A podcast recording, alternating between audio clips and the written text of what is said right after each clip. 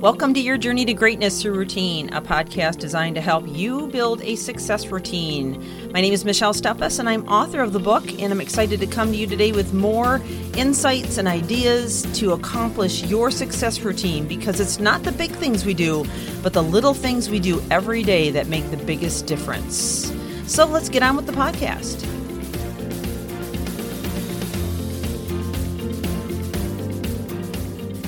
Welcome back to Promoting Peace and Unity, a series devoted to making an impact in our world around us and also inside of us. And so, yesterday we left off in talking about how we need to make sure that we reach out to others, that we make a difference, that we decide that we're going to help.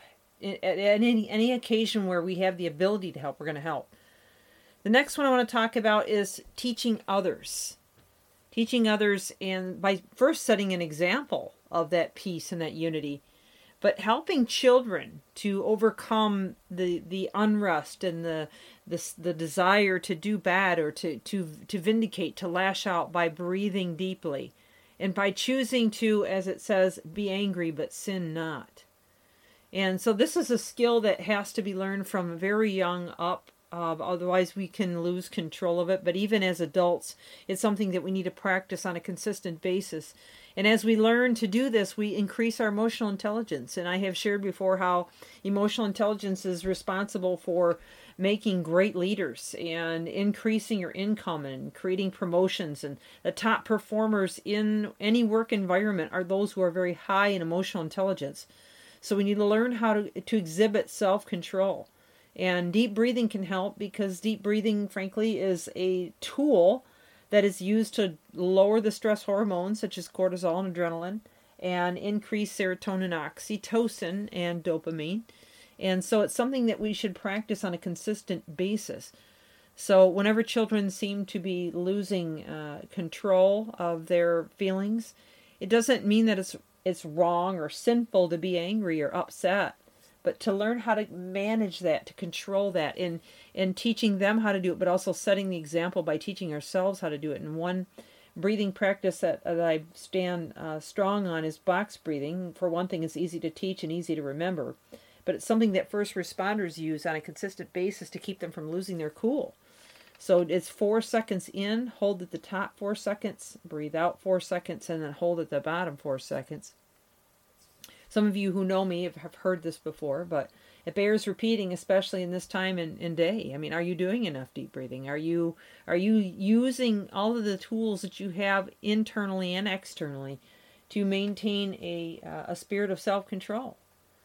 The next one I want to talk about is demonstrating acts of kindness, paying it forward, and doing it especially in front of children. I mean, I keep mentioning children because, frankly, I am very, very concerned about our next generation. I'm concerned for multiple reasons. I'm concerned because the social distancing and what's that's doing to their brains and their minds and their thoughts about humans and about how to interact or not interact with humans and what may be going through their heads about this and the masks and the and the the frightened um, parents and people and and riots in the streets and uncertainty and upset and upheaval and and you know unpredictable situations happening everywhere and it just seems like there's just too much for a child to bear.